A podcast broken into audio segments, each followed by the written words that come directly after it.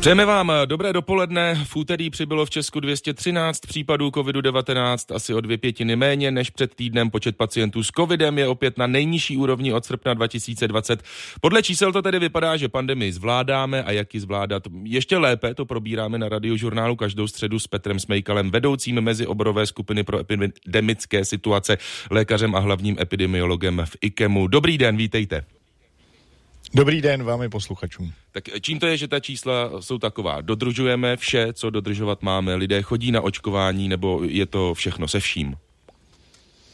Je to asi všechno se vším, plus nám pomáhá teďka to nastupující léto, eh, protože ten virus určitou sezónnost má. Takže všechno dohromady, a, ale jak říkáme, pořád vyhráno ještě nemáme.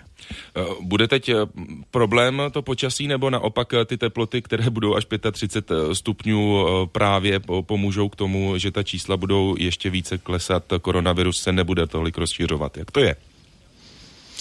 Tak obecně, ale víte, ono to zase tak velký význam nemá, ale obecně to, je to obalený virus, který je citlivý na sucho a vysokou teplotu, takže ta je ničí. To je dobré, ale Možná, že lidé zase před tím sluníčkem utečou do uzavřených prostor, takže ta sezónnost má určitý výliv a vidíte, jak vlastně i na jižní polokouli se v tuhle chvíli situace zhoršuje, takže do jisté míry to vliv má, ale není to nic zásadního. Důležitý je ten mezilidský kontakt a mezilidský přenos. Eh, sněmovní kluby, ano, ČSSD a KSČM vetovali snahu dnes ODS podpořenou TOP 09, aby dolní komora eh, odpoledne jednala o zrušení stavu pandemické pohotovosti. Nejsou takové kroky eh, zrušit ten stav pandemické pohotovosti ještě unáhlené? Ono by to totiž znamenalo i konec těch opatření ministerstva zdravotnictví proti šíření koronaviru. No tak pokud by to znamenalo zase právně nemožnost vymáhat nebo nemožné ukončení těch opatření, tak je to samozřejmě špatně, protože eh, my musíme mít nějaké legislativní nástroje k tomu, aby ta opatření byla a aby byla vymáhána, byť jsou malá. Ideální by byl uh, mít pandemický zákon, který je funkční. Já myslím, že všichni čekáme na to, až ten zákon takový bude a nejsem právník, ale prostě musí být nástroj právní na to, eh, který je samozřejmě v souladu s demokratickým právním systémem naší země, který té epidemiologii pomáhá, protože eh, víte, že spousta těch eh, nařízeních byla vlastně zpětně tím správním soudem schozená, ale nevím, jak jiným způsobem by prostě ta opatření jsou nutná, je nutná je právně vymáhat. No. Když se tak eh, třeba projdete po městě, eh, všímáte si, že lidé stále dodržují to, co se dodržovat má, nebo um, už na to tak nedbají a vlastně ani roušku si nenasadí, když jdou do tramvaje? No, v tramvaji, zrovna v městských hromadných prostředcích, bych se opravdu přemlouval na to, abychom si tu ochranu úst, um, abychom s ní vydrželi co nejdéle. Byť je to nepříjemné samozřejmě v letních měsících. No, lidé to dodržují samozřejmě jak kde, to je, um, řekněme si, spousta lidí je očkovaných také, takže třeba už to bere na lehčí váhu, ale um, to jsou zrovna roušky nebo respirátory jsou, myslím, to minimum, které chápu, že nám teďka vadí, ale vlastně zbavíme se jich až úplně nakonec. No.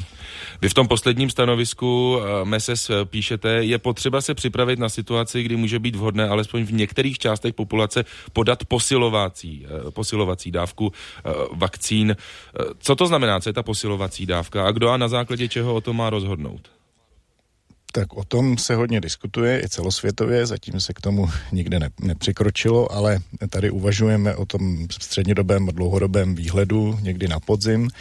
My víme, že vlastně nej, nejúčinnějším prostředkem i proti těm zrádným variantám nebo, nebo mutacím je dosáhnout co největší proočkovanosti, protože v tuhle chvíli ten virus nemá šanci e, změnit svou tvář a mutovat. Eh, tím, že dosáhneme jenom částečné té proočkovanosti, tak ten virus vyvine ještě větší úsilí tohle to udělat. Takže asi bude na místě u třeba u těch věkových skupin, u těch starších nebo u pacientů, který mají, eh, kteří mají problémy s imunitou, touhletou další, třeba i třetí boosterovací dávku, tu imunitu opět jaksi na, nahodit k větším hodnotám, ať už tu buněčnou nebo tu látkovou, prostě zvýšit tu imunitu, imunitu aspoň u některých těch ohrožených skupin obyvatel. Ale rozhodnuto zatím není a počkáme na doporučení vakcinologické společnosti. Takže u toho očkování platí, eh, když to vezmu velice laicky, eh, čím víc dávek, eh, tím ta imunita bude pak násobně silnější? Ale to úplně ne, tak eh, to zatím bohužel máme občas i problém s tím, že, že lidé, mm, nebo někde se jim řekne, že třeba stačí jen jedna dávka u toho dvoudávkového schématu, jo? čili už, mm. už vlastně ani, už i ta druhá dávka občas dá se být problémem v některých politických rozhodnutích a to není dobře, protože ta částečná imunita opět zvyšuje šanci toho, že se nám tady rozšíří, nebo že ten virus mutuje do nějaké nebezpečnější varianty a když se podíváte na tu indickou variantu Delta, která se teďka šíří ve Velké Británii a tam už pozorujeme nárůst případů, tak uvidíte, vidíte, co to může dokázat. Byť, byť zatím se to neprojevuje tedy na nemocnosti a zátěžích nemocnic. Čili eh, opět dosažení prostě co největší kolektivní imunity eh, je i vlastně cestou, jak zabránit tomu, že ten virus se změní v, v, v nějakou zákažnou variantu. No, Právě. Takže jestli, jestli, jestli, když bychom všichni měli ty dvě dávky, jaké, jaké máme mít a měli bychom proočkováno 85-95% populace, tak třeba o té třetí dávce nebudeme muset uvažovat. Proto je tohle takový ještě jako výhled na, do podzimu. No. Ty... Ale mm, je možné, že se to stane. Ty další Takže. varianty eh, se objevují. Helena Jiřincová, vedoucí Národní referenční laboratoře, vyjmenovala eh, ve vysílání radiožurnálu, že kromě britské varianty eh, se eviduje 27 případů, indické 59 případů, jihoafrické 7 případů, té brazilské. Je to podle vás očekávatelné nebo naopak varující? Máme být v pozoru? No, je to, víte co, čím více budeme sekvenovat, tím lépe obecně. Jsou státy jako Island nebo třeba i ta zmíněná Velká Británie, které, které sekvenují daleko více než my. Velká Británie, myslím, až 30% všech těch pozitivních PCR vzorků sekvenuje a nemusí to být sekvenace, musí to být aspoň takové to hm, diskriminační PCR, to znamená ten pozitivní test, který vám určí tu, tu variantu. Čili obecně čím více, tím lépe. Samozřejmě je to také otázka peněz, ale je to zase vlastně dobrá investice, protože si vemte, že čím více my budeme sekvenovat, tím rychleji odvalíme tu mutantu, tím rychleji doufejme vytrasujeme všechny ty kontakty a tím méně můžeme potom uh, zase, nebo tím, tím více ušetříme na těch jiných opatřeních, která by potom musela následovat. Čili eh, berme to jako dobrou investici, což obecně testování je a je to vlastně ten nejlepší protiemerický, eh, ne, nejlepší protiemerické opatření je testování a, a diskriminace mutací nebo určování mutací nebo variant. Ono ještě k tomu očkování eh, stále není zcela dořešené, to očkování od praktických lékařů, některým se do toho už ani nechce, protože dosavadní systém té distribuce vakcín prostě prý není dobrý. Je ještě šance eh, to opravit, napravit, aby eh, se ten pohled změnil úplně? No určitě je, tak zase ten, to není jenom mm, samozřejmě jedno, jedno řešení tohohle problému. Já myslím, že opravdu výhledobě praktičtí lékaři jsou ti, kteří by měli být páteří toho, jak doočkovat co největší množství populace. Já si nevedou představit, že na podzim to zase budou dělat nemocnice a teď mm, asi třeba ve chvíli, kdy všichni budeme muset dostat třetí dávku, tak to samozřejmě praktici zase nezvládnou, ale i pokud by se k tomu postupovalo postupně, tak vlastně eh, by to měli být z mého pohledu oni, protože oni znají nejlépe eh, ty svoje pacienty a, a jim ti pacienti věří, takže mm, spolu s nějakou mm, kampaní dobrou očkování je to, ehm, je to na nich. Jim se samozřejmě stalo, že spousta lidí, to není jejich vina, tohle to, oni, oni teďka teprve dostali tu modernu nebo mohli vlastně očkovat Pfizer, který se předtím musel skladovat při daleko nižší teplotě. Spousta lidí teďka samozřejmě AstraZeneca nebo ty vektorové vakcíny kvůli těm komplikacím eh, odmítá, což byla ta vakcína, která se k ním dostala. Čili zase dlouhodobě, když to, když to vemu, tak eh, velká očkovací centra asi skončí létem. Nemocnice odvedli velký kus práce tím, při tom očkování a teď to skutečně bude na tom, aby zbytek té populace um, proočkovali praktičtí lékaři. Na radiožurnálu si povídáme s Petrem Smejkalem z mezioborové skupiny pro epidemické situace. Ehm, jsou lidé bez očkování eh, znevýhodňování? Víte, eh, znevýhodňování. Já to teda takhle nevnímám. Já si myslím, že to není jako znevýhodňování. Já myslím, že spíš bychom měli více motivovat ty lidé, aby na to očkování přišli, ale ten fakt, že ten neočkovaný se bude muset hm, při vstupu eh, na nějakou akci otestovat nebo se prokázat tím, že v posledních 180 dnech, že teda má 180 dnů od prodělaného onemocnění, mně to jako diskriminace nepřipadá. Mně to připadá jako prostě ochrana okolí a ten test eh, jako teda náhrada za to očkování je prostě tou alternativou, to není znevýhodňování. A zase je to stimulace na tom, že ten život se vám opravdu i ulehčí tím, že se očkovat necháte, protože ta imunita potom eh, vám vydrží déle. No. Lidé se tedy musí eh, přesvědčit, aby šli na to očkování, určitě i nějakou kampaní, ale v minulých dnech například největší sportovní hvězda v Česku Jaromír Jágr řekl, že tu kampaň nepodpoří, protože přijímá dost protilátek a na očkování eh, nepůjde, ale eh, to asi když slyšíte, tak vám neudělá radost. No, to se bohužel nedostalo do veřejného prostoru. My jsme to, to o tom tady mluvili posledně, že vlastně eh, ty, to měření protilátek jako strašně nabopnalo a, a je to vlastně zbytečné v souvislosti s tím očkováním. To, to není důvod to očkování odkládat, protože si změříte protilátky a myslím, že to má několik důvodů. Asi hlavním z těch je, což je také trochu mýtus, že když budete mít vysokou hladinu protilátek a půjdete třeba na to očkování, tak budete mít větší, větší nežádoucí účinky a budete, um, nevím, budete mít teplotu a tak dále, budete mít um, bolest hlavy větší, než protože víme, že prostě s tou aplikací vakcín jsou nějaké ty nežádoucí účinky spojené a když budete mít protilátky, budete mít větší. To, to taky není uh, pravda, nebo nedá se, ne, ne, žádná studie tohle to nikdy nepotvrdila, čili ne, ne, neodebírejme si ty protilátky, když to tak řeknu v souvislosti s očkováním a pojďme se očkovat. To samozřejmě platí um, po té um,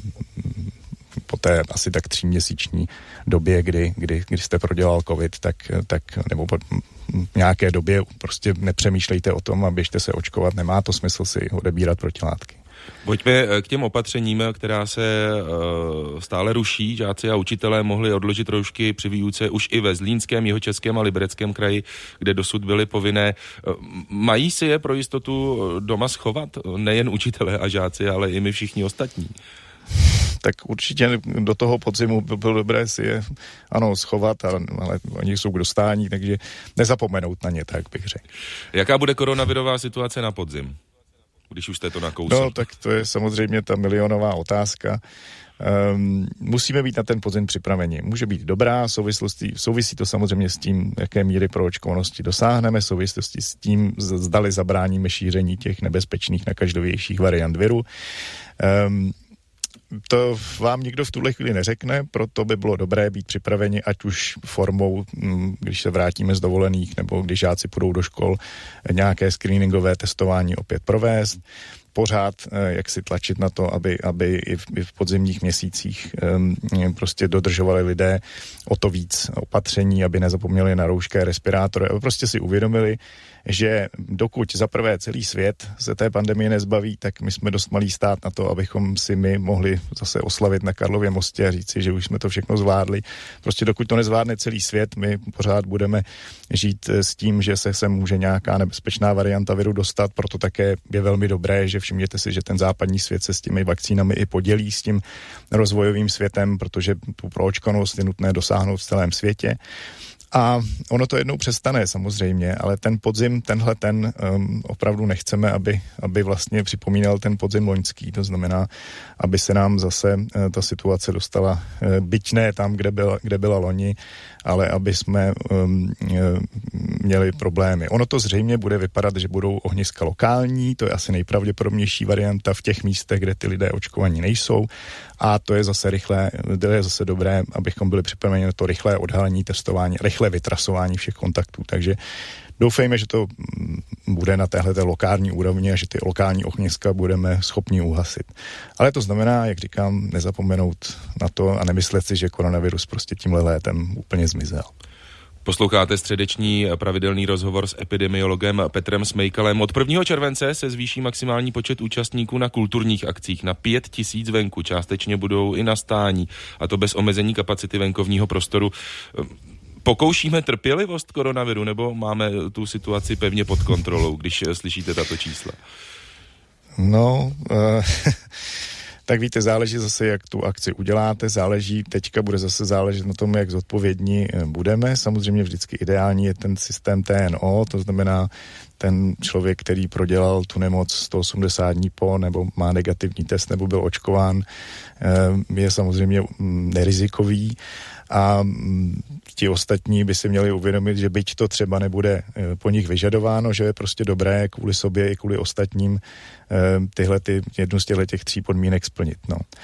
Záleží to dost často, vlastně většinou, to záleží na tom, jak ten organizátor tu akci udělá a jak zodpovědný je on. A my vlastně obecně zapomínáme na to, že ta odpovědnost by vždycky měla být, ehm, jako to je běžné v jiných zemích, na tom třeba eh, organizátory, na tom majiteli restaurace, na tom provozovateli té kulturní akce, jak dobře to dovede mm, uspořádat a jestli se poradí s odborníky, aby to bylo bezpečné. Jste mluvil hodně o tom testování, které je důležité. Testování doporučujeme ze ve firmách během dovolených a vždy při nástupu nového člověka do podniku, instituce, stejně jako u brigádníků a těch fluktujících pracovníků. Při nástupu nového zaměstnance se tedy má testovat celá firma? No, tak já myslím, že by stačil opravdu ten člověk, který se vrátí um, z té dovolené. Ten by ten test um, měl absolvovat a to rozhodně, když se vrátí z dovolené mimo Evropskou unii. A zase říkám, tohle se týká těch, kteří nejsou očkováni nebo jsou třeba očkováni jenom top jednou dávkou těch dvou dávkových schémat. schémat um, jsou třeba, byli, byli v nějaké rizikové oblasti, ale to může být právě jako i dovolená v České republice, prostě přijeli odinut, odinut tak tihleti lidé by ten test, jeden test měli podstoupit. Um, zase samozřejmě asi je k tomu odpor, uh, zase se bude vy, jako napřed přes vždycky vyvstane ta otázka, kdo to zaplatí, ale jak opakuji pořád, je to prostě test, test je dobrá investice do toho, aby jsme pak nemuseli víc platit za ty následky.